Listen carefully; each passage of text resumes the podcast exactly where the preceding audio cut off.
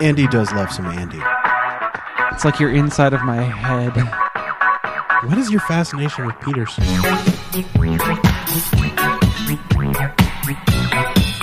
Welcome to the Trade Secrets Podcast. Dear future me, don't go to the courthouse. The moral of the story is don't leave your martial arts equipment in your other coat in a parallel dimension. Comic book talk by comic book geeks just like you.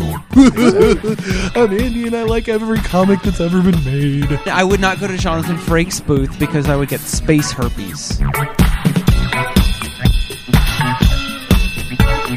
Work it, make it, do it, makes us And now, your hosts, Luke Matthews, because you can't put Superman in a universe with other superheroes and actually have anything meaningful happen. Andy Padell, thousand year old catacombs that you're climbing through. It's pitch black. There's water waist deep. Uh uh That's the point. I'm like, you know what? The zombies can have the sewers. and Joel Simon. Burn. Uh, no, I'm gonna buy it. Work it, make it, do it, makes us Welcome, everybody, to episode 38 of the Trade Secrets Podcast. I am Luke, and I am. We're recording in a completely different studio now. Whoa! We're over at a Location. yeah. We're at, we're we're shooting B-roll for this particular episode, uh, and uh, we're we're here at Andy Padell's apartment, and Andy's actually with us when we're recording in his house. That- well, look. Wait. Did you guys record without me one time I think we have recorded without you in the in my apartment? Uh, yeah, we did. Could have happened. I don't know. yeah, we did. No comment. recorded. That's yes, that's what we did in your apartment without you there. We recorded something. I Someone don't know. put shit in my Cheerios. and we're also joined by Joel Simon. Oh, hi. Yeah. Oh, Uh, I'm here. Eddie couldn't Yeah. make it today. Anne is uh, Anne is off at, at Goddard College doing collegey stuff. Um, What, uh, what, so what limb did Eddie lose this time? I have no idea. He hasn't texted me back. I know that he said he couldn't make it, and I, I'm sure he probably tore something off of his body. I have no idea. Um, He comes back with like a cybernetic arm. It's- he comes back looking like Jax. Jax. Yeah. That's exactly Yeah, what I was going to say.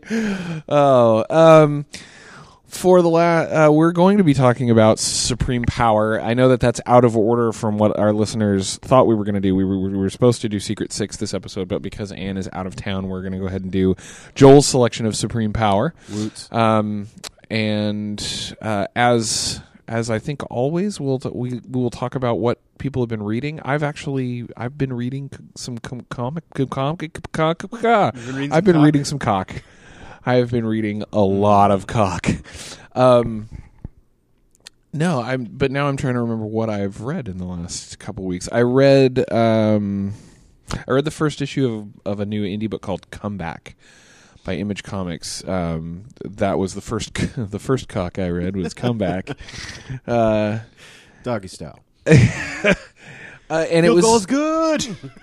it was good. It was uh, it's it's it's a little looper looper ish, but basically it, it seems like the premise of the book is um, a an agency with the capability of time travel goes uh, will people will hire them and they will go back in time and grab somebody who is uh, who is either a about to die or b in some situation that they need to get out of and yank them out of their current timeline and bring them forward so that like especially the people that are about to die they will still in their own timeline they will still have died and it basically pulls them off the grid and then they get reunited in the future with uh, with their family and then they go live out you know live out their lives without In them the dying future. um Why?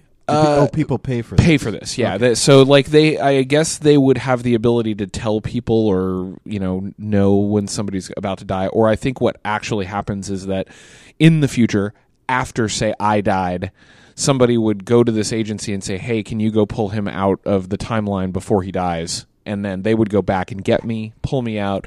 My death still happens in the past, so I'm basically off the grid at that point. But now, and there's they throw a couple of wrenches into the works, of course, um, but it's uh, it's it's well written so far. The artist reminds me a lot of Sean Phillips's stuff on Criminal, and um, and the writer I don't it's Ed Brisson, I think.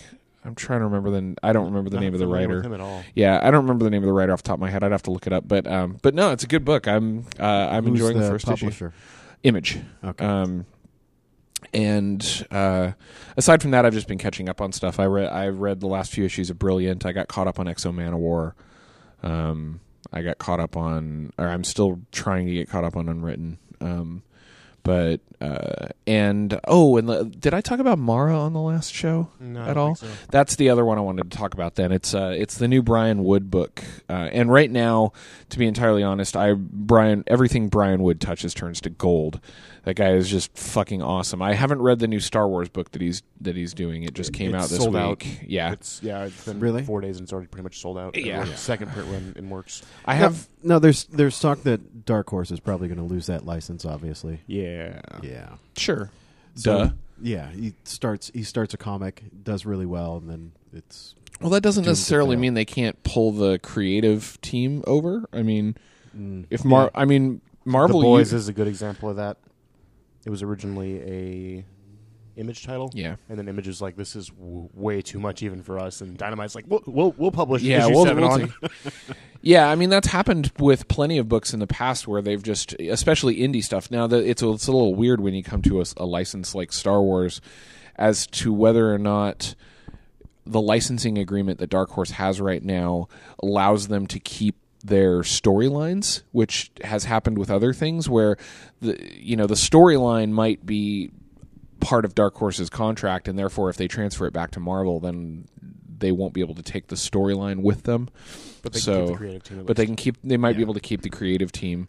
Um, and then and then also on top of that, I heard it was uh, old school timeline.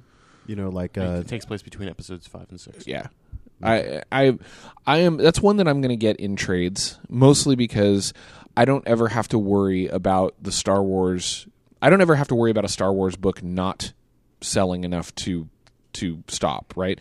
However, I'm going to buy and I'm going to continue to have everybody that I know buy the massive because I want that book to continue as long as humanly possible. Um, Mara is is uh, an interesting storyline. It's it's set in a I don't it it's set in the future. It's an indeterminate I, I don't remember how far. It's like a couple hundred years in the future or something like that where society has become extremely sports obsessed.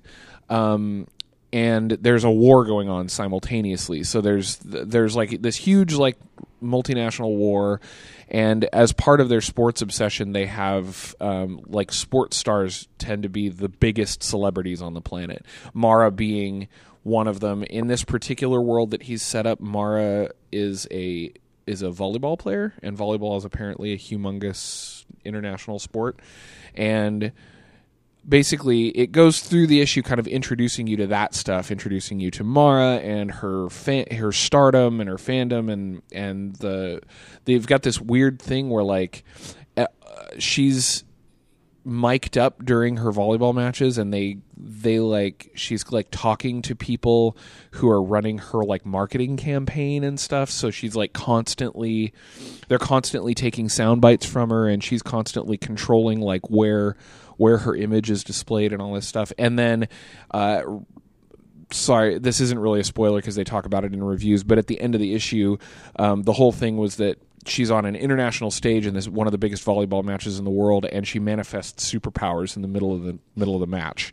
Um, and doesn't know what happened. And then that's kind of where the issue ends. It's like she manifests it and everybody goes, "Holy fuck, what just happened?" And then that's where the issue ends. And seems like it could be good. I mean, it's Brian Wood, so like I I have a lot of faith in in his ability to tell a story. so um, I'm not as big a fan of the art. It's Ming Doyle, and the art is eh, it's okay. It's not spectacular, but um, I think the, the farther I get along, sort of in my comic reading, the less I care about the artwork. I mean, there are books that I will read specifically just for the art, Like, Yeah. But in general, like as, as long as the story is compelling, I don't care what's going on. it, it's I'm I, I agree. Like I don't read books just for the art. I'm not gonna I'm not gonna look at a book and go, ooh, it's pretty. I'm gonna buy it because I I want the compelling story. But on the opposite end of that spectrum, I also I I do think art can ruin a book if it's bad. Um, yeah, there is a point where it's like so bad that it's just it Yeah. detracts from the story because it's detracting. It's taking the reader out of Uh-huh. the story itself. I, I felt that there were times that that happened with uh, with Incorruptible a lot, and that's one of the reasons I stopped reading Incorruptible because, uh, well, one because it was it was one of the most immaturely written books I've I've read in a long time, and two because even if it were written well, the art in that book just was so rotten that um, I just I couldn't I couldn't get past it. But I liked it. I, I don't remember the the detail, like the fine details on the art, and I guess that should say something within itself. Yeah, I mean, if if art is in, if art is, um, uh, if if I don't notice it, that's fine, right? It's like I, it doesn't have to be spectacular for me to like the story, especially if uh, if the story is really good. If it's a really well written book, which, um, like like I said, Brian Wood stuff is. Uh, I, I can cope with it. That's that's kind of how I feel about Mara. It's like the art's not great, but it's not it's it's not detracting from anything. It's it's there and it, it tells the story just fine, um, but it doesn't um, it it it just doesn't, doesn't wow me in any way. You know. Yeah, I mean, there are certain writers that I think that I don't care who the artist is. I'm going to read. Joel, what do you think on this subject? What about about the art? About art, uh, what it, like I, I particularly don't care. I mean, I there's comics out there that are just stick figures, but it still gets the point across. but if you if um and the only thing where the art really ruins it for me if there's an action sequence and they don't really illustrate that action well enough. Yeah. And you don't know what the heck is going on. Or there's not a jive between the writer and the artist where you can't see with the sequence of the action Yeah. going through the different Yeah. boxes. You can't figure out what the hell's going on. And if you have to if you have to read it twice over or three times just to figure out what the fuck just happened. yeah, that problem happened in Holy Terror, and Holy Terror was the same writer, and the writer and the artist were the same guy, and Yeah. they still couldn't jive with each other. Yeah, well, he's crazy. The um, I was Just why did you have to bring that? up? I was trying to think. There was a book. Oh, a, a book, in my opinion, where the art actually ruined it for me and prevented me from getting it was uh, the first few issues of Wolverine and the X Men.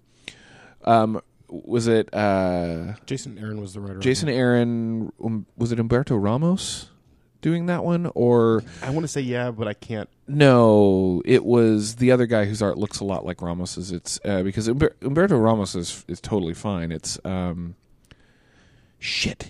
He's a anyway. I don't, I don't remember. He's a, He's a drawer.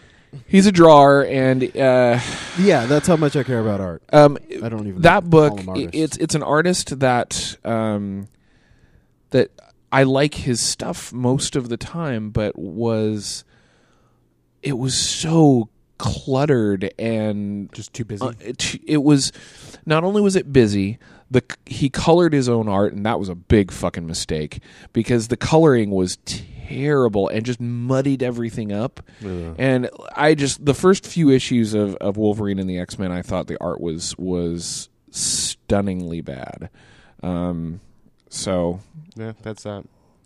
Um, But cello chris Boccolo, that's who it is is it Bacalo or Bocello? is Pacello. are you sure because i th- It's it's Pacello. how are you pronouncing an a e then it's b-a-c-h-a Yeah, it's Bacalo? it's Pacello. Bacello? Yeah. That doesn't. It's Bacalo. Fuck it. I'm They- pronouncing you it know, Bac. All I all I know is my my friend is a big Pacello fan, and that's how he he calls his name.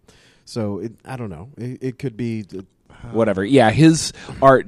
I like. I like his art. I like his art a lot. I like. He did. Um, he did steampunk, and the art in steampunk. It, it's cluttered, but it's good. It's really, really neat. Steampunk. Yeah, it was from the late '90s, and it was that was exactly what it's called was steampunk. Um, I've always liked his art as long as you know, as long as somebody else colors it for one. And, and his stuff in Wolverine and the X Men was terrible. I- and I- then it went to Ramon Perez. oh, Ramon, Ramon Perez Perez is is good. brilliant.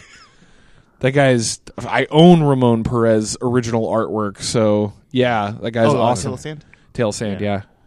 Yeah, and so I've never read Ro- Wolverine, Wolverine, Wolverine and the X-Men. X Men, but um, I've heard that it's really good, and it's uh, a little lighter, A little than bit. usual. It's uh, it's definitely a counterpoint to X Force. Uh-huh. Yeah, which is funny because Aaron is kind of a dark writer. Yeah, I, if you think Other Side and some of the other stuff that he's done, it's I don't think he's really done many lighthearted stories. Scalped is you know not so lighthearted. no, no, wasn't he on Punisher too? yeah, he did put the the awesome Punisher Max The run. really good Punisher Max run. Mm. Yeah, yeah. So, uh, and I know the one thing I know about Bocello is that he likes to make his his figures kind of super deformed. Mm-hmm, So he has like big, really big feet. And, yeah, he did um, some stuff during the Age of Apocalypse that I really liked. The original one. I don't remember if he Mm. did the Uh-huh. the ten years later one or not, but yeah, he usually rolls in on certain X titles. yeah. He did a really good run on um, New X Men. That was uh, that was pretty good too. yeah. Uh, on the notes of uh, Chris, people named Chris who worked on the X Men, I just found out Cle- uh, Chris Claremont is like sixty something. now. Mhm, mhm, that, that blows my mind. Oh, he should be. Kind of makes sense. Yeah, he no, it was, totally he makes- was in like- his 30s when he was Yeah, doing no. his major like seventeen year run stuff. X Men. Yeah, Mm. but it just it never struck me like, oh god, yeah, yeah. Yeah.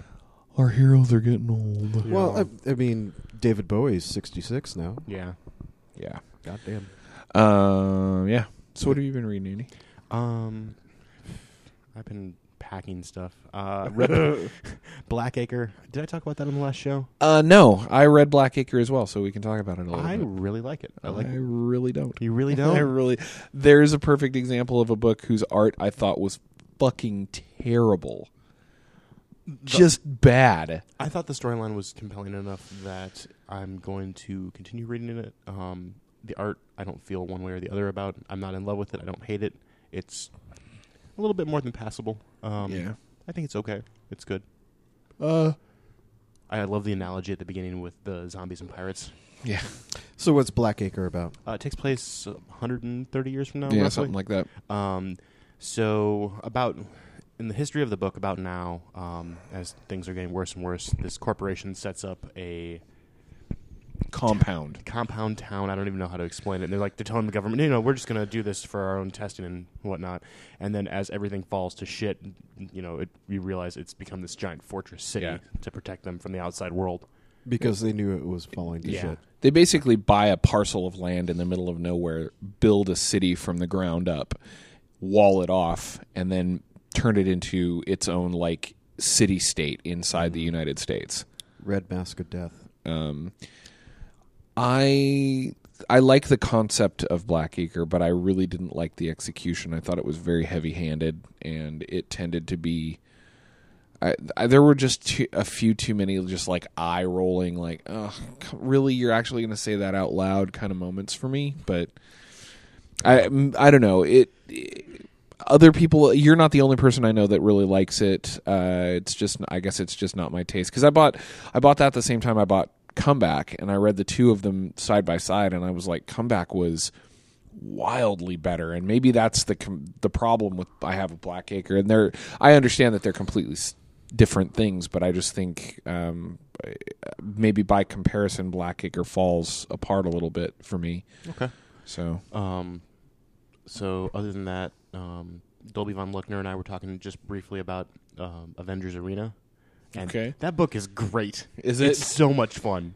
It's a straight ripoff of Mm-hmm. Battle Royale.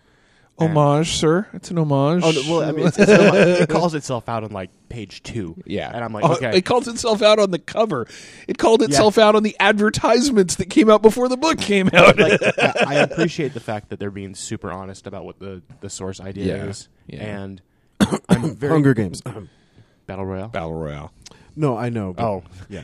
I've never heard of this Battle Royale story. That's I saw author- you at the concession stand. I saw you before you even got up this morning.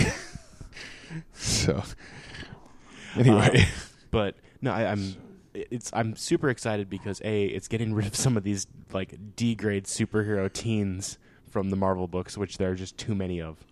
Um, one of my favorite lines from the but book. does it actually take place in continuity? yeah So they're actually just on They're- an they're- island killing they're each just other killing off each other in man. continuity. Yeah. Okay. okay. Um, And what I thought was great. There's the a- rest of the Avengers are just not around, or Who knows what the Avengers are doing right now? Well, that's that's the big problem I have with the current Marvel now Marvel Now storylines is you every single book the same characters are doing different things in different places at the same time. So you really have no fucking clue where anybody is at any given time. all I know in the Marvel Now universe. Wait, is it Marvel? Was it Marvel Now that had the um, the Red Skull everything yes. chopping And- Professor Xavier's head off Yeah. and using his brain?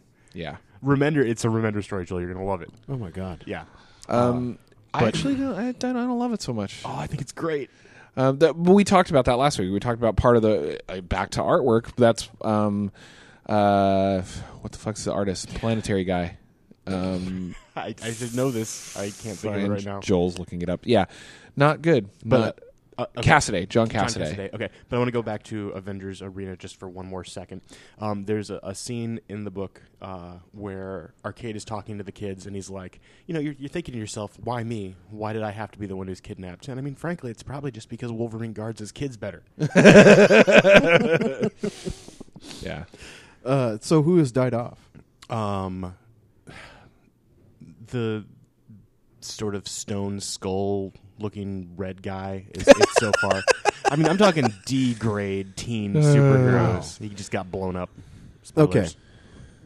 Uh, but there's only been one issue, Oh, really? and it starts out with, um, oh, I think the girl's name is like Radiation or something in X23, and like the first screen is or first screen, uh, the first page or first two pages are it's like day 27, and it's X23 attacking this girl, and X23 is about to stab her in the chest, and she's like, well. Things are worse, and then it's like day one, and it goes to the start. So you can assume we were both wrong. Oh, and- it's Bachalo. Bachalo. Bachallo? I, I've been told it's Bachello, but Bachalo. This is an interview with Chris Bachalo saying it's Bachalo. Okay. So Also, there's a girl who can fly, who dies in issue two. Um, she tries to escape the island that they're on. She's like, "Oh, I'll just fly away." So she takes off at breakneck speed and hits the force barrier above the island and breaks her neck. Oh, Force Barrier of the Island. It is Hunger Games. Awesome. Yeah. So, yeah, I mean, it's, it seems like it would be fun. Yeah, it, it's just fun. I, I enjoy it. Yeah. I've actually pared down a lot of my Marvel stuff lately because, like, I, I dumped Uncanny Avengers just because I can't stand Cassaday's art, even though he's being dumped off the book. Like, apparently, after issue four, no more John Cassaday because he can't keep a schedule. and, uh, um, but I don't know. And I'm usually a Remender guy, but that storyline just didn't catch me, especially like when I compare it to the Hickman Avengers book. So wildly different, which is a good thing actually, because that way people who like Avengers can get you know different versions of their Avengers. But Yeah. but I'm more interested in the Hickman version of the Avengers. and right how is now. the Hickman version? It's fucking amazing. It's really good. Two issues in, I love Opena's art. Uh, Hickman's storyline is f- going to be epic, so I'm a little worried that he won't be able to wrap it up properly. But Hickman tends to be good at endings. Secret is really good. It only two. There's only two issues. I'm and I'm it's sold on it. Hor- yes. I have the t- first two issues, and it looks like it's going to be good. But even even Hickman has said that because of his commitments on Avengers, he, it's going to be delayed a lot That's because they're f***ing double shipping Avengers. Fuck Marvel for double shipping shit.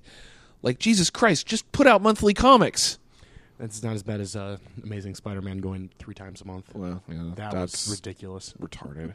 Ridiculous. Yeah. Yeah, they, they want their money. no you know nothing nothing will turn off a new comic book reader faster than them coming into a shop picking up an issue of something and going sweet i'll pick up the next issue next month coming in three weeks later and finding out that they've missed two issues That have sold out. that have sold out yeah good job marvel thanks for uh getting it now now marvel now now right fucking now marvel now Well, yeah, Wait, Marvel now or Marvel now? marvel now now now now now now it's getting towards the end of the fiscal year, so Disney needs their. their profits. Marvel now Max. What's that mean? Now, now, now, now, now, now. oh god damn! uh what are you reading joel Uh, I'm getting towards the end of Eden, and Okay. it's pretty good. Still reading that. Um, it's gone, and I don't know why all anime manga has to go this way, but it's gone towards the um, whacked out super dimensional thing. There's Yeah. oh, there's this there's this living crystal that's taking over the the world, and it's this big apocalypse, right?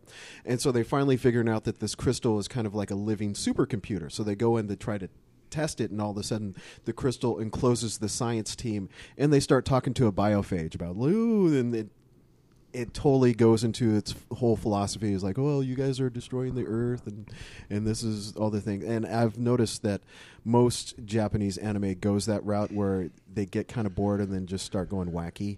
Yeah. So, um, and it was pretty, pretty by the, by the, um, what am I going to do? straightforward? I was trying to say it's pretty By the straightforward. numbers? Is that what you were by trying the to say? numbers? Thank you. There you yes, go. it was pretty by the numbers and straightforward on you know cyberpunk and all that kind of stuff. And then all of a sudden they bring in this mystical bacteria that starts talking to people and it's like, wait, what?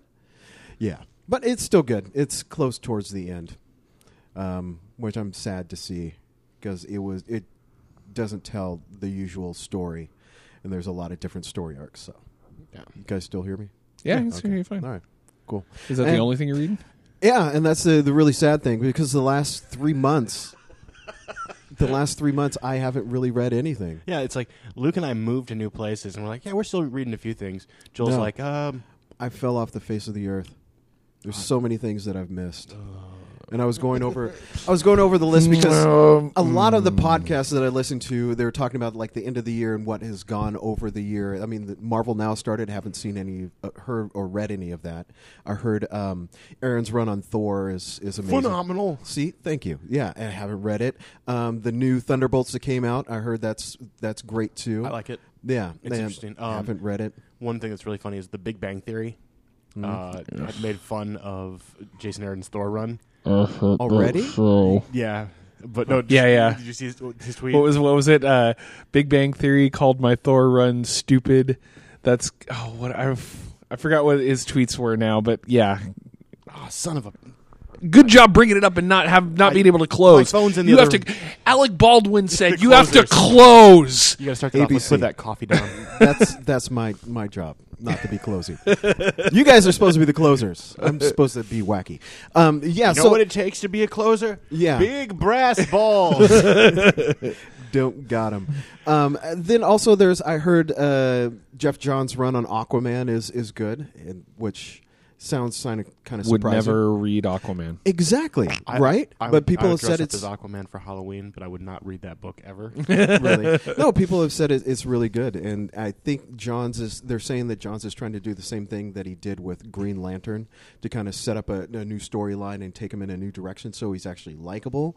And from reading the Wikipedia, I guess So let's see. What did he do with the Green Lantern? He'd created a billion different kinds of lanterns. lanterns. So now he's going to have like I'm the Indigo uh, Lantern. Aqua, Aquaman I and have Aqua Boy and friendship. exactly. It- but people liked it. Aqua Fish. Wait, People are still talking about Like Black as Aqua Night, you know? Dog and yeah, and so I, and I guess with Aquaman, what it is is that he's um, he's decided to leave Atlantis and, and be a superhero again, but he's not getting any respect because he's not as good as all the other metahumans.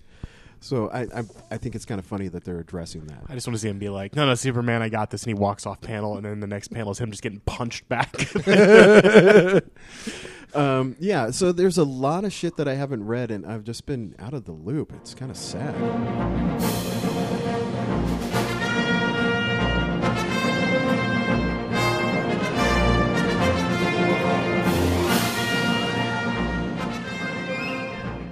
This thing on? uh, this thing is on. Are we good? So, uh, so for the last, uh, uh, we've been reading Supreme Power. last thirty minutes, we've been reading Supreme Power. That's what Luke meant to say. Uh, um, it is a Marvel Max book. When did it come out? I didn't do any research at all. 2003. Two I think. thousand copyright. Copyright is not giving me a date. 2000. Oh, third printing was 2005. First printing. Really, it says third printing in there was 2005 because Yeah. in this one it says first printing was 2010. Uh, 2003. Okay, 2000, we'll call it 2003 because we we are in our in our new studio. We uh, are apparently incapable of pulling up any information on this book. So uh, it was it is a Marvel Max book released in 2000 and it it is written by. Uh, It was the- your your twenty X JMS. Twenty XX, yeah. Uh, it's written by J. Michael Straczynski uh, of Babylon Five and Rising Stars fame, uh, Rising Stars and is so good. Rising Which- Stars is so good. Which they say in the back. And uh, was drawn. The drawer is Gary Frank, uh, and it was um, it was inked by John Sibal. I don't know who that is. Sibal. So before we actually Sybil, get Sybil, into the book, one thing that I want to point out that I found really funny was that Joel has an older copy of the book than Luke does, uh, the trade. Yes. And with the trades, they flipped the back cover art and the front cover art. yeah.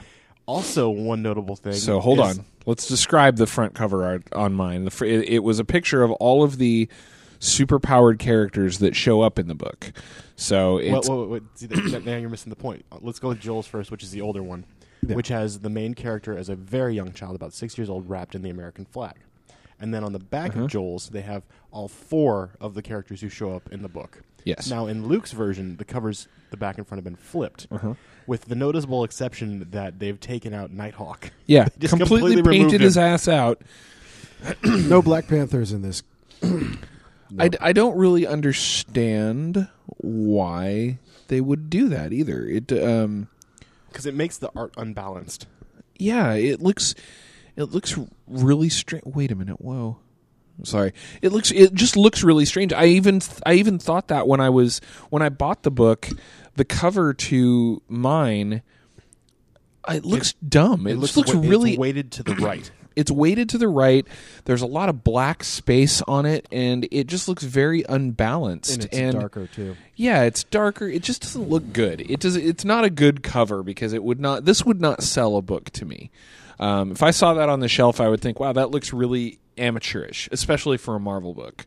So, Also, the Max icon has been taken off. yeah, that's another thing that I don't understand. Why they, if it was originally published as a Max, why would they? I mean, I guess maybe it's because maybe they're trying to sell it to an audience that isn't familiar with the Max line or something. But excuse me. and then I looked inside, and they've got um, the other like supreme power, powers and principalities, and high command, and these origins ones that are about a specific character. Like, do they really need to have a supreme power Hyperion book? The book's about fucking Hyperion. Like, and then Supreme Power Nighthawk that was apparently written by Daniel Way and illustrated by Steve Dillon. Um, interesting. Yeah. Uh, A I lot, lot of eyeballs popping out in that one. I do have to say, yeah, right. I do have to say one of the things that aggravates me about the cover of this book is how, um, one they say there's this is something in my opinion that they should never ever do on the cover of trade paperbacks is put from the writer of blah blah blah blah. Yeah. it says from the writer of Thor. When was the last fucking time JMS was writing Thor? And would anyone who is reading current Thor think of JMS and be like, "Oh yeah, so I'm going to associate him with Thor"? No, because most people now are going to associate Jason Thor with Aaron. Jas- Jason Aaron or Uh, Matt Fraction. Well, yeah, that's Like, true. Uh, yeah, but when that came out, it was written by Thor at the same time. real was it? Yeah, Was 2010. maybe. I, I when s- that was reprinted. okay, but that's that's my problem. I guess is it's a trade, right? Yeah. you're not trades are not the type of thing that you're buying on the spot. This is like like me. I bought it now, and I look at this and frankly, because I don't follow Thor, wasn't even aware that JMS ever wrote Thor. It was so. I'm sure it was. But the other thing that the that aggravates me about the cover of this, and I don't. This is a weird thing to focus on when we start talking about a book because it's not actually has anything to do with the book, is the fact that they've got fucking Straczynski's name in giant block red letters, Yeah. and then in little tiny white text below it, Gary Frank and Jon Sibal. Well, that, that's Like- partially because I mean, you know, you think of Straczynski. That's it's kind of a long name. That's why it looks so big. It's like Well, seventy-two letters. It was something that we were talking about before. There were a couple of people that were getting that had gotten pissed off at. Um, Can you imagine if it would have Uh, been John Cho? yeah, John Cho.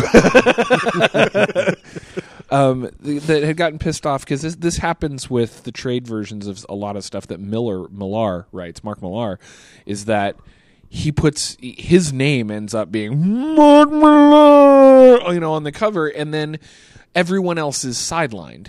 And that's that's really fucking rotten, especially considering the fact and this is something I I am a writer, so maybe I'm shooting my own self in the foot here, but I yes, I agree that the writer has a big part of the book, but if you consider the investment of time of the individuals that create a comic book, the writer is by far the least. like you're looking at artists putting the artist by far is the the the biggest investment of time. But when I, for example, here, here's a good way to put it. I follow um, Justin Jordan on Twitter, Okay. and Justin Jordan, for those of you who don't know, writes The Strange Talent of Luther Strode, and he's now gotten some other more mainstream gigs that he's working on. Um, uh, he posts every day on Twitter the number of pages he wrote that day versus the number of pages he wrote uh, wrote over the course of the year, right? So it'll be a number slash a number. When you're, you know, toward the end of that year, he was like he would be posting like 14 slash 372 or something. So you're like you're you're looking at a writer writing, you know, 400 500 potentially or I think I think he was up in like the 400s, like 450 pages in a year of comics and an artist is not going to have 450 pages of output in a year. Period. I, I was I thought you were going to go with the comparison of the uh, piece of art that you own. The Which- Invincible one. Oh, The, the giant two page spread. yeah. uh, wh- what is the, the villain's name? In the- Conquest. Conquest. So the yeah. Oh god, who's the writer? Uh, Kirkman. Robert Yeah, Kirkman. Rob- okay, so Robert Kirkman's like Invincible punches Conquest in the face. Done. yeah. Thirty seconds, right? That art did not take thirty seconds. right. It's just it's just aggravating to me because it, it like anytime frankly of the of the three potentially four main contributors to a comic book I would consider the writer, the artist, which is potentially split into penciler and inker, and the colorist. To have any of them s- sidelined or given um, given a bigger bigger credit is seems seems unbalanced to me. Seems like it, it's a problem. Now I understand that Straczynski has name recognition, um, and Gary Frank probably does not. But but it's still it's still just it seems like a, a shitty thing to do to the artist to be like you're not im- you're not actually important here. I'd, I'd love to see that pitch though. Straczynski being like, "Look, if we put my name really big on this, you'll make more money." and Gary Frank's like, "Oh, yeah, okay." But No, dude, uh, but the thing is- but but the original one, Do- no, the original one does not doesn't have- yeah they're that's nice better right? They're Yeah. nice they're all even they're given equal. However colorist is shafted not even on the cover at all. And I, and we've had this conversation on the show before. I think colorist is easily as important to the work as any any other part of it. Um but yeah i, I mean y- but does he actually does would would Frank actually make more money because you would think with with Marvel it's it's a work for hire it's like you got paid x amount you're not they're not getting they're not getting royalties off the books they sell they just get paid for their work and they're done I don't think Max Marvel. Ma- I could be very wrong on this. I don't think Marvel Max was all work for hire. really I think that was some sort of all right maybe maybe you're right because of the fact that it's not part of the core quote unquote core universe. I and i would i would be more inclined to believe that with a book like supreme power than i would a book like say punisher max where it is a core character whereas this is a separate storyline that clearly at some point jms shopped around and then took to marvel and went here's what i want to do. Side note: um, Alias apparently the the Bendis one yeah. is being uh, possibly turned into a TV show. Oh i've heard about this yeah, but that i know they, Didn't have they to give it a already- different name Yeah. but like, I was going to say, they have to. yeah, Yes. there was already Even Alias. though- because there is a TV show called Alias, and this would be a completely separate thing. I'm pretty sure that they would not be able to get the name of the show the Even same. though they they had the comic first. yes, um, and it's just because of the way things are copyrighted. Like if it, in a particular industry, if Alias as a TV show has already been trademarked, then you can't have another TV show named Alias unless there is some kind of extenuating circumstance, which there kind of is here. But you'd think that they'd probably want to separate it anyway because they they wouldn't Just want the confusion. themselves, yeah. Okay. Anyway, anyway, uh, uh, aside from minor bitches about the cover and the credit on I, this book, I just I was worried that we would forget about it. I'm like, let's just get this out of the way and take care of it and you know be done with it so that when we come back, you know, we're not like 30 minutes and it's like, well, we're, we're going to talk about the co- fuck. yeah. Um, so Supreme Power JMS book, uh, Marvel Max. That is, it's basically a um, real world take uh, take on the the DC universe. Um, Joel, did you spill something? always always spilling? Maybe. Every day he's spilling. Yeah. Um, Every day he's stumbling. Um, so the character, the main character in the book, uh, is a Superman clone by the name of Hyperion. Uh, Mark Milton is his Mark Milton. Yeah. Yeah. is yeah. his the given name, and, Well, I was just going to say, basically, he is the the anagram or the analog to to Superman in the Marvel universe. The anagram. The anagram, yeah, yeah. Um, no, and and it was before there was a Supreme, there was a Squadron Supreme before, which was a lot like the Justice League. That was Right. Marvel's Was answer that like to. 63? Yeah, it was pretty old. It was pretty old, Mm-hmm. and so basically, this is a reimagining of it for the Max universe, and this was so something- Hyperion was a was a character before, and this is like a Oh, yeah. redo. Okay, Yeah, yeah. I've, yeah, I've never. and he's in the he's in the Marvel universe, and then they made him into Sentry. Oh, the Sentry. Yeah, Oh, I remember when they brought the Sentry back in the Ultimate Universe, and it was they had actually he they brought him back as though he were a, previously a comic book character that got brought into the Marvel Universe somehow. Um, because that was the issue. The when they brought him into the, I think it was the Ultimates, was when they had when Mark Millar like actually inserted himself into the Marvel universe and actually was like, "Yeah, I'm a comic book writer."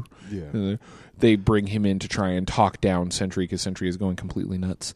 Yeah, But- yeah. So this is so they have Hyperion, which is Superman. They have um, they have the Doctor Spectrum, which is the same as Green Lantern. They had Nighthawk, which was Batman. Is that what Doctor Spectrum is supposed Yeah. to be? Green Yeah, Lantern. Okay, yeah, okay. Um, Doctor Spectrum was Green Lantern. Um, Nighthawk was Batman. Uh, Wizard. Wizard was the Flash. Wizard. obviously. I liked the Atlanta What's the, Blur uh, better, even though it sounds more like a like a basketball team. Yeah, the Wizard's a horrible name. Doctor Spectrum's a horrible name too. But these were all named back in the '60s. yeah. Um, and What was then the? Uh, the Wonder Woman clone. yeah. the they Wonder- don't- the Do Z- they name her Z- specifically? Not- Because no, they in just first. Zatanna, I think. No, Zatanna's the Zatanna's the magician chick. magician. No, well, that, in this one, it's it's a Z name. Okay. I can't exactly. And Zerufnern. is Yeah. there, Aqua- there's an Aquaman guy too, Yeah, right? but it's a it's a girl. It's a girl in this one. Is it because this the aqua the aqua person is the one that like uh, has the much darker birth? Yeah. uh, Oh, where Yeah. Well, it, it's mom born gets- and they go, gets "Oh my god!" and mom goes nuts and then walks into the ocean and kills herself. But oh, but the girl doesn't die because she can breathe water. Ah. Yeah, yeah, and and there's a there's a reason pitched. why, and that's and that's one of the great things about this, and uh, maybe we can get into this later. That he Straczynski really writes this for the long term, like a saga. So there's Yeah. little little hints going on through this, like okay, this is the origin story for this character, and then he kind of leaves it for another book. Yeah.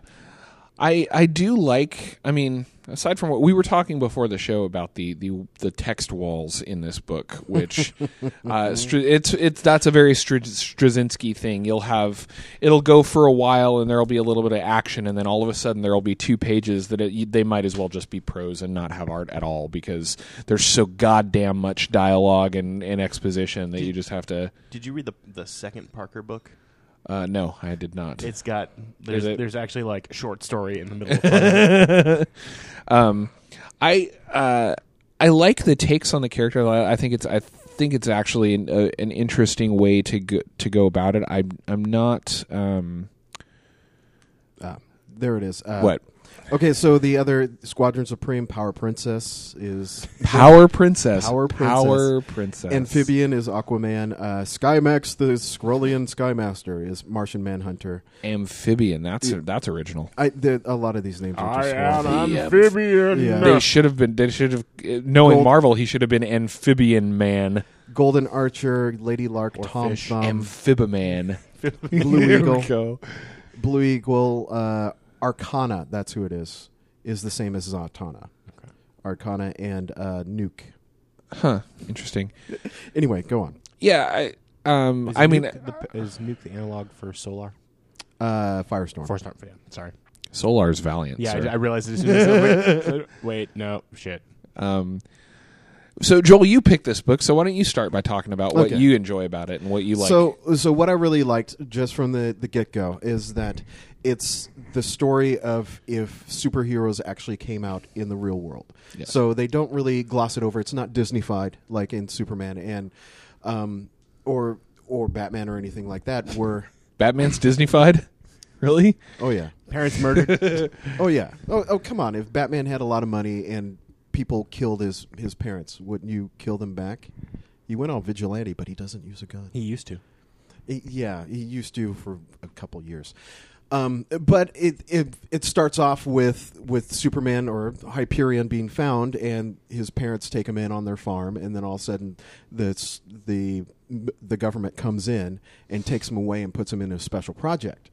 So, and which makes sense because this is if if a big asteroid lands in the middle of nowhere Yeah. in the time of NORAD, nobody would ever notice it. There was a that's kind of a running theme through a lot of JMS's stuff, though, and I mean it's very apparent in in Rising Stars was the same way, right? The of in Rising Stars, it's a small town, and an event happens, and whatever the event did, it it like changed every kid that was in utero at the time into a superhero. Yeah. and the way that that book played out was that the government rolls into the town after finding out finding this out when they're all very small children and basically inters them all in in like a a, a camp mm-hmm. and schools them and raises them in this camp trying to figure out what their powers are. And it's kind of the this this felt to me like the A lot like the that. Rising Stars JMS take on the DC the Yeah. DC universe. Yeah, it, but the the one thing was that in Rising Stars he wasn't constricted by like the Marvel licenses and Yes. whatnot. He could do whatever he want with it. Um, later on in these books, there's a great scene where. Um, where all not this book but in later books where the amazons were coming off of their their imaginary invisible uh, island and were going to landfall in the united states and the united states knew about it and as soon as they came out of their little invisibility invisibility field sorry uh, they nuked them. They, they just straight up nuked them yeah. So, which is great. So wonder woman never survived. Um, and of course batman is a black panther in this whose parents He's got crazy. he is he is literally Yeah. crazy, and there's he rips some guy's ears off. Um, I like the I scene just- where uh, he's talking to Hyperion. Talking to Hyperion, that's what I was going to bring up. and then, like first off, uh, Hyperion's like a KKK guy. Yeah. Then he's a hick, and then like it's him on Mars, and there's these Yeah. little like green like things the from. they're uh, the aliens from fucking Toy yeah, Story. Toy Story. Yeah. and they're like The Daddy. yeah, and and that's the one thing is because Hyperion early on in this he he's raised by the government, so he's he's raised on U.S. is so great, and you know you got to love your country and and work for your country, and that's the greatest thing you can go for. And Nighthawk didn't grow up in that in that world, so when he's getting all this all this unfiltered cotton candy coming from Hyperion, like you need to, you know, work for the betterment and expand your spectrum. Nighthawk's like, you're crazy. Yeah. It was interesting to it was interesting that Nighthawk was probably the most interesting take on any of the characters in this book because most of them felt pretty vanilla, even Hyperion and the, and their take on Hyperion. Um, after after being raised by fake parents and being brought up by you know under government propaganda his whole life, he still felt pretty Superman-y at the end. Like, yeah, he's got he's got a little bit of uh he's got a he's got a little bit of darkness behind it all, but he's fucking batshit crazy. well, Yeah. yeah, he's No. batshit crazy, but but they don't show they don't show a lot of that in this book. He's No. he's just kind of a little bit of a he's like a troubled guy. He's not Isn't there a conversation? but that he no has no with- more than like like I've seen them do with Superman every once in a while where Well, he's just like uh, I think there's hints of it in this one. I, I'm not sure if I remember it correctly, but doesn't he, isn't he talking like Nighthawk or Nighthawk is like, yeah, man, if I would have been raised, you know, completely trapped in, I'd go nuts. And Hyperion's like, I can understand that. yeah, no, he wasn't talking to Nighthawk. He was talking to Wizard at that Okay. point. Yeah, and that's the one thing is Yeah. that this is just the very beginning. So they kind of touch on it where he's in school and everybody in the school is afraid of him. His parents, that were the CIA agents, are afraid of him. Um, everybody is afraid of him, and he has he has all these different powers that he hasn't learned how to utilize yet. Like there's one scene where he's driving to school, his first time he's going to school, and he goes to school in an APC. Yeah, yeah. And he's got the military around him. He's like, "That's my school bus." That was actually part of my favorite, where he sits down in the APC, and he you hear tink tink tink tink tink tink tink, and then you look up, and he's he has punched holes with his finger through the side of the APC, and he turns around, he's like, "I just wanted some fresh air." Yeah. like all the soldiers in there are like, "Holy shit!" I, I took it more as a he looked at them as like, I just wanted some fresh air. Is anyone going to say shit about it? No, didn't think so. yeah, kind of. Yeah. It's like just proving a point, guys. Just thought you'd know.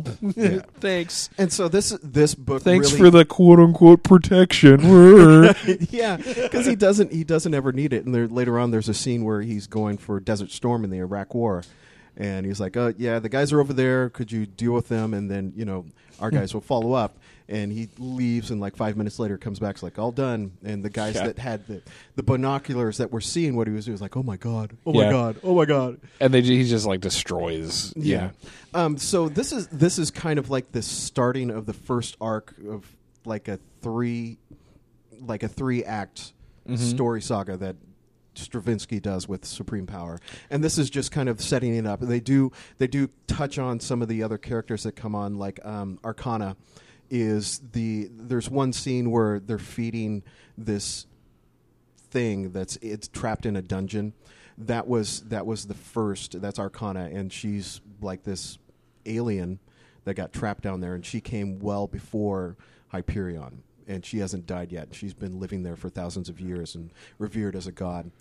Um, she comes out, and she's even more batshit crazy than Nighthawk or anybody else. Um, and then there's also Amphibian, which is this this weird fish girl who's um, who later on turns out she's totally been raised by fish, so she is completely out of it for Yeah. being a human being. She has no like human language or anything, but she's been raised by fish. She can talk to dolphins. Yeah, she can talk to dolphins. But the one thing is that uh, Doc Spectrum, he can with his little gym, power gym, he can talk to them, and they bond, make a bond. Okay. Um, yeah. So Let's stick to this one for a little bit. I, I know. I'm just saying, but Yeah. this is this is just the start. So the one thing I loved about this book is that it does start laying down these plot lines that will be fleshed out later on. Yeah. And so he does seem like really vanilla and Superman right now, but later on he turns out that he realizes he has all this power, just like Superman is like, you know, everything's fucked up, everybody's trying to control me, but I could control the world if I want to, and he eventually does go down that route. Yeah, see that this feels this setup feels like the setup for Irredeemable only hmm. done right. Irredeemable I thought was it was an interesting take on the story, but I felt that it was hev- really heavy-handed at the beginning because they were trying to get to the whole turn on humanity things so fast that they don't give you any set they don't give you enough setup for irredeemable's like path to that point I thought right it started out after he turned. Yeah. it kind of does but that's what i that's kind of what i mean is like um they don't they kind of tell you the history a little bit but i actually would have loved to have seen them do it more like this or they show ir- uh, irredeemable growing up or they show how he kind of how he went from being a hero because t- it seemed in irredeemable it seemed really too it seemed too fast. It was like i'm a hero one minute i ask a girl out she cheats on me i'm destroying the planet Yeah. like nah come on any- like you yeah can't get and any just- more heavy-handed than that. and this felt better Betty right this no for the prom. yeah this felt better because it, it like jms is is much better at planting seeds Pacing. and giving you giving you in, indications of what is to come rather than just being like no it already no it's it happened it's done and um, part of me can't help but wonder if this wasn't inspiration for irredeemable maybe at some point mark waid went jms didn't go far enough fuck it Yeah, you know and probably because that's what waid does What came out first? This or Red Sun? Red Sun. Red Sun. are you sure Yeah. this was 03 Yeah. Well, Was when Red did Sun? when did Red Sun come i out? don't know Internet, save us. Yeah.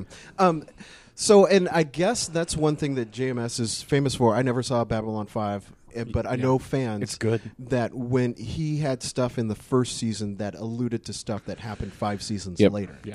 Well, and that was the thing about that was the whole thing about uh, Babylon Five, and one of the reasons why it actually, in in some ways, was kind of revolutionary TV was the fact that it was one of the first times that a creator came up with a show that had a plan, a definitive front to back five year arc that he wanted to follow, and that's why like Lost and Buffy. That's why those sort Yeah. of things exist. because it didn't before that. TV shows were Episodic. week to week, and that Uh, was it. There was Hill not Street Blues, I think, is one of the very few that was not. Oh, maybe. Um, but they had like you know they have. He was he's pretty much famous for that because if you look at the effect that Babylon Five had on other sci-fi at the time, and the one that I always bring up is Star Trek: Deep Space Nine, because Deep Space Nine, Star Trek up until that point was was Alien of the Week or Threat of the Week, and that's all it was. It was just bang, bang, bang. And then DS, and then Babylon Five came out right around the same. T- I think it was in the second season of of DS Nine, and DS Nine. The first season of DS Nine was very standard Star Trek, just set in a slightly different setting and then all of a sudden like babylon 5 comes out and shows people what it's like to have a storyline to follow and a thread to follow. And that's when they introduce the dominion. And that's when they introduce like all of the the the the overarching storyline of the dominion war that ran through a thread through the rest of the entire show. And it had that effect on a lot of things. And i think that I like when JMS translates that skill mm. to the comic book industry because I think um, he's good at it, and that's one of the things that um, I like about reading his books like Rising Stars is that you can tell you can tell he's going somewhere. You know, Rising Stars got a little fucked up by the lawsuit. Um, so, Yeah. but but then then again, Babylon Five also got fucked up by network interference. Um, So, so what was the what was the lawsuit on Rising Stars? uh, Was it ABC? I'm trying to remember. No, it wasn't ABC because it was he was he was publishing it through. America's Best Comics, Alan Moore's thing. Uh-uh. No? No, it was Im- Image. Uh, Fuck. sure. Um, it it had to do with other properties that JMS had worked on. I'm trying to. I, I Uh, Not wow. You know what? We'll litigation. Yeah, Yes. yeah, exactly. Um, this, oh, and this is the one thing that I really enjoyed about that was that when I started reading comics, there were just one trade and then it would be done, or one story arc, and then they'd move on to the next thing, and they wouldn't relate to anything that happened to previously. Right. Every once in a while, unless they needed to bring back the the Villain villain, of the of week. the yeah, exactly villain of the week.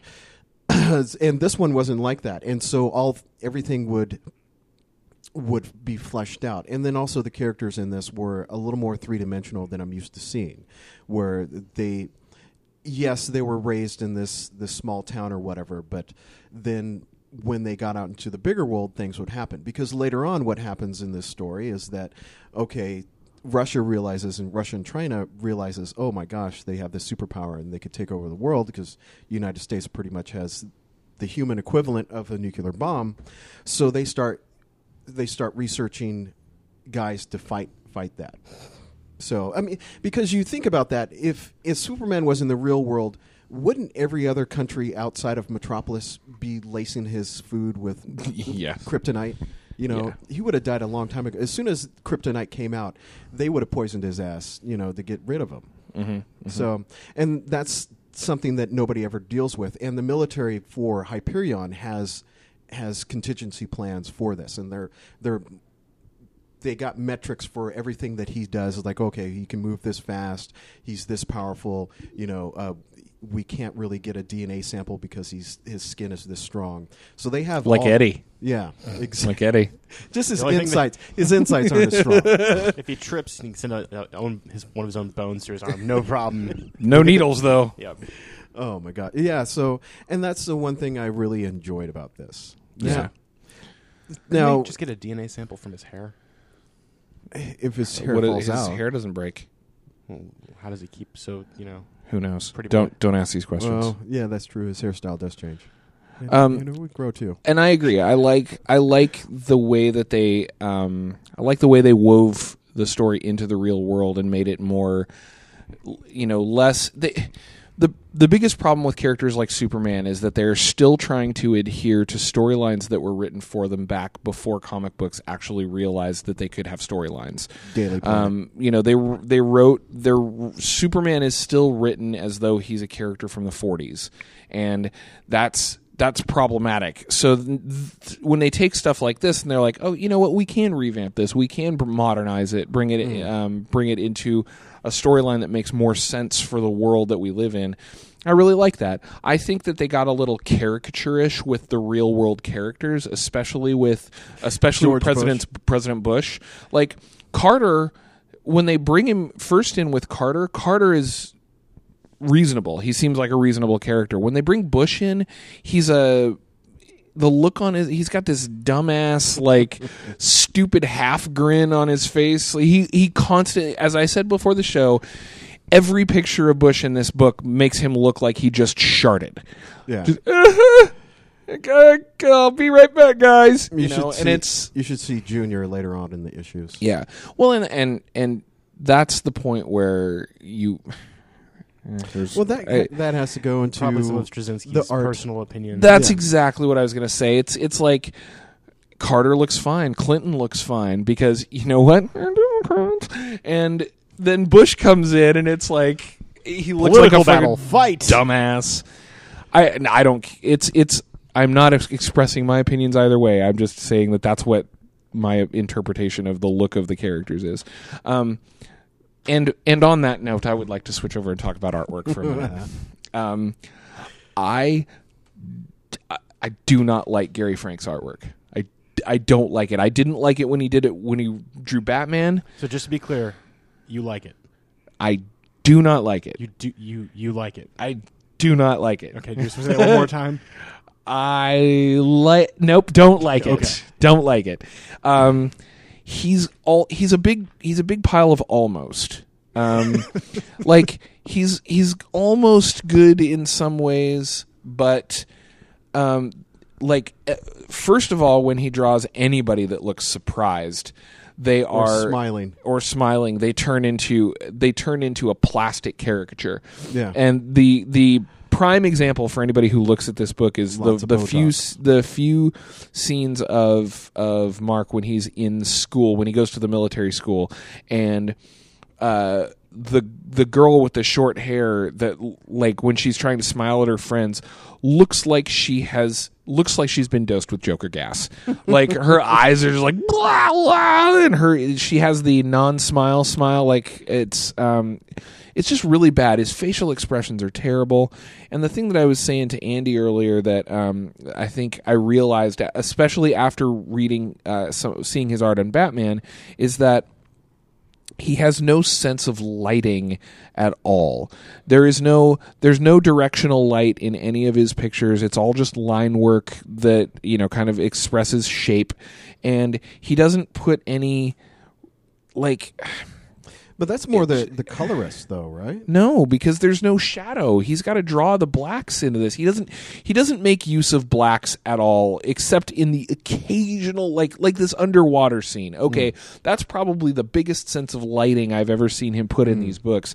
Everything else, if it's in daylight, there is no directional light whatsoever. Period. There's no like shadows don't really fall anywhere. So you like. want you want you want it to look more like Frank Miller. No, I just want it to look. I don't want it to look flat, and that's what it looks like to me. It looks it looks very flat and looks very uh, like it's all all the line work looks very similar, and the biggest problem, like his figure constructions and, and perspective are fine, but mm, fuck, his faces are so bad, especially especially women's faces. His women's the way he draws women is fucking terrible. I don't know. I He does guys okay. I mean, he's got male anatomy down just fine, but um, I don't know. I'm just I'm not a fan of Gary Frank's art. I wasn't a fan of it on Batman. I'm not a fan of it on this. Um, you know, I, I think maybe that might be uh, more of a editorial direction because I've noticed a lot with the whole Max series that they go with guys that are really high detail. So Yeah. there's there's Frank, and then with um, they Steve use a lot of Steve Dillon, yeah, and then uh, I I can't remember the artist on uh, Luke Cage, but he was all just super pointillist like Picard. Well, they did the apparently Supreme Power Hyperion was done by Dan Jurgens though, which does not follow your um, your theory. But anyway, um, yeah, I, I don't know what you guys think of the art, but I, I mean the facial expressions are Like are yeah, the fucking The terrible. facial expressions That- are come on. ridiculous. C- I- come on. I, yes, Stupid. I know their eyes. It just Love bug- that Joker. bugged out eyes. Um, I really don't like the eyes for Nighthawk. Yeah, They're, I mean, yes, I realize. you mean it's a- the the, suit- the, like suit- night the, night vision eyes, suit yeah. eye things? It's yeah, very strange looking. I don't, I don't mind that. That's more of a design issue, Yeah. which I can understand. But um, I think it's racist. women's lips, It'd just be racist. women's lips, like just look fucking terrible in this book. I, I don't know. I don't know. It's it's more, but it's more realistic, and I think that's what they went for because there's not women that are super, you know, triple D cup. They they don't have any of them in there. No, that's not what I'm going for, though. It's like the, I- it's the but faces that I have what a I'm problem saying. with. That's what I think Marvel Max was going for. ah, okay. Anyways, But anyway, so didn't like it. I didn't like the art. I like the storyline. I actually like the way that most of it plays out, with the exception, like I said, with the exception of uh, the portrayal of Bush. And it's not that I particularly like or dislike Bush or have any political affiliation toward Bush. It's that I think that they, I think that they over caricaturized him. Uh, I think that's a, a Clinton that's pretty bad. yeah, that's pretty bad. But even in the writing, I guess is what I'm saying. Like, like Cl- Clinton and, and Clinton and Carter are written fairly normal. They they talk like normal people. They have they come across like presidential. Bush just doesn't. He comes across as a bumbling fool. Um, with Yeah. apparently with a with a dominatrix fetish. Um, Well, it's it, because that gym brings out their deepest desires. And Yeah. we all know Republicans are repressed. Um, but I, I overall I liked the book. I thought it, I I enjoy it, and I, I actually want to read the other ones. I don't know if they'll ever come out with it in hardcover, but that's probably what I would like. Um, that being, is, there's a hardcover. of it. is it Yeah, one through twelve. okay? It, but isn't Really? it isn't it like eighteen plus issues? I think because there's three there's three six issue trades, so there's at least eighteen. I think there's like a hardcover of the first twelve, and then there's like the second set of six, and then one, like maybe the Hyperion. Oh, so typical Marvel bullshit where they didn't actually, you know, complete completely publish their hardcovers properly. yeah. All right. So uh, when I when I started with this with Supreme Power, I was in the middle of it. I saw something. I was like, "Oh, let's look at that," and I read it, enjoyed it, wanted to catch the other things. The only problem is how they how they sparsed out the or sparsed out the, the the different issues was they didn't number them. So there's no one, two, three, four. So you don't know chronological order. It's supreme. It's supreme power contact, supreme power principalities, and and Oh, okay. and then it's Hyperion, and you don't you don't. yeah, when so you have to look in the book and find out exactly what issues it what issues it covers. Yeah, but it doesn't actually say like volume one, volume two. Yeah, yeah. I don't like it. Marvel Marvel is horrendously inconsistent with the publishing of their trades. Yeah. Um, and that's really really aggravating, especially when you get used to how it, how trades get handled for other for other companies, especially Vertigo. Yup. Um, Vertigo's like, on the ball. Vertigo is solid on their trades, and as is Image when they do their larger collections of their core books. Um, so, I mean, even Dark Horse does better than Marvel does. Um, but anyway, uh, leading into the the wrap up, uh, like I said, I like this book, and um, if you can get past Gary Frank's art, I would actually I'd say a buy for this. If we're gonna go buy borrow burn, I'm I'm I'm a pretty solid buy for this one. Uh, I'm straight up buy on this. Like I, I see can kind of where you, you can dislike some of Gary Frank's stuff, but I think he's got some solid, solid pieces in here. Um, and the story, frankly, is compelling enough that I enjoyed it. Yeah, I, c- I- the story's compelling enough that I can overlook some of Gary Frank's stuff, except the the expressions on women's faces. It's really really bad. It's they, the women when they look surprised look like the Calvin and Hobbes comic where they put the the ping pong ball ping pong balls on the eyes. It, it's it's it's it's bad. But anyway, Um, yeah. bye Barbara Burns. Bye. Bye. on- Bye bye. Yeah. Bye. Yeah. Wow, three solid buys. Uh, I think that's good for good for this book. I think everybody should go pick it up. It's um it is available in trades. It's not available digitally. I tried to get it digitally and couldn't do it. couldn't do it. So I think a lot of the Max stuff is not available digitally uh, right now. But um but yeah, so uh, Supreme Power, go go pick it up. JMS uh, doing doing the DC universe They in really the Marvel universe. it.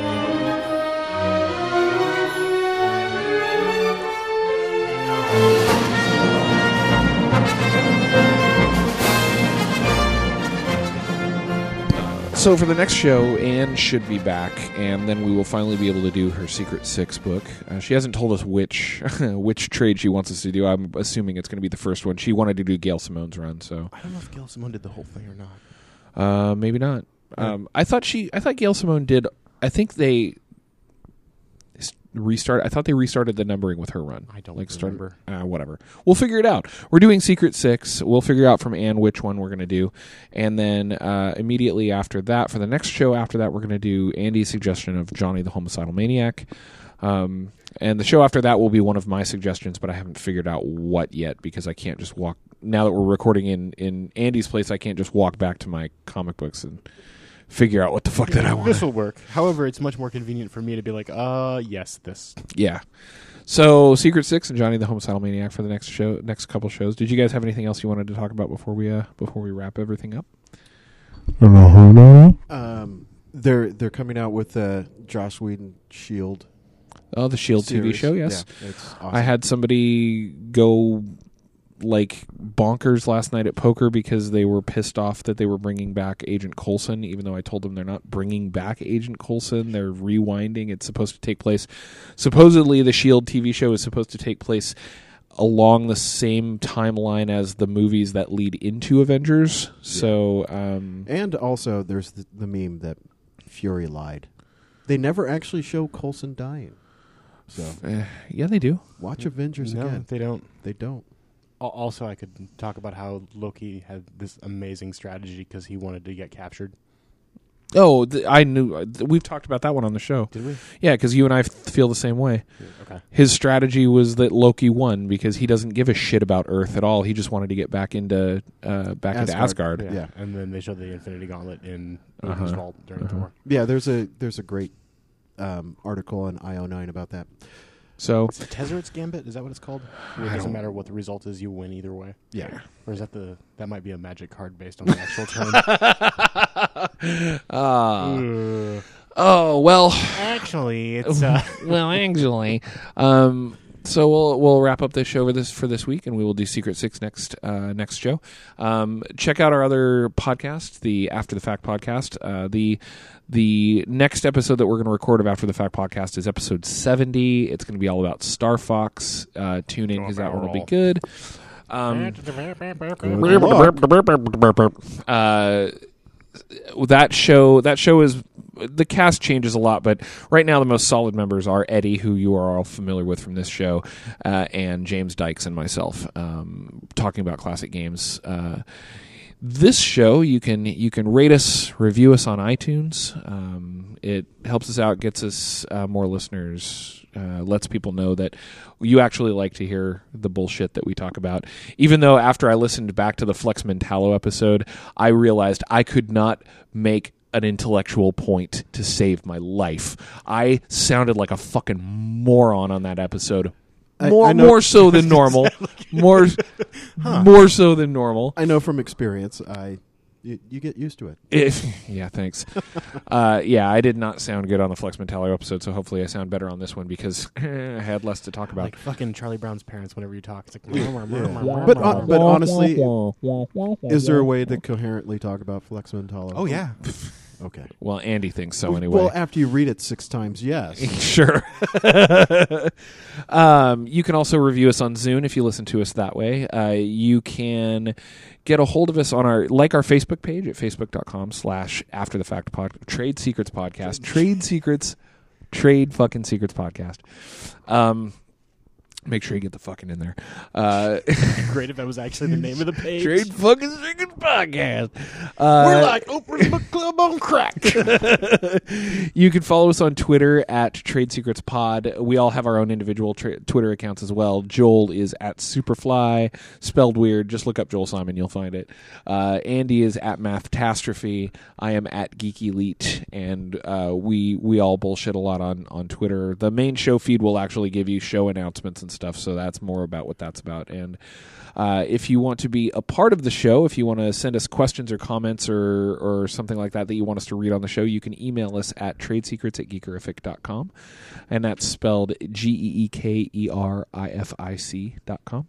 And uh, you can also hit us up on our Facebook page, on our Twitters, uh, and we will read your comments and questions on the show. Next show is going to be Secret Six. Uh, Hopefully. hopefully, as long as Anne is around. Uh, thank you, Andy, for for volunteering your apartment for the for the recordings from now on. It's super convenient for Yeah. me, so I don't care. Uh, Drive 30 minutes to Luke's or wake up 15 minutes before the show.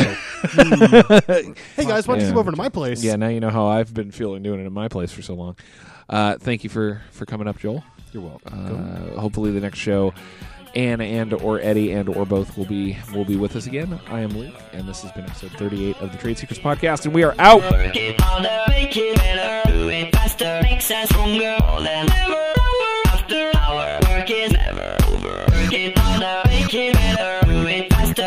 stronger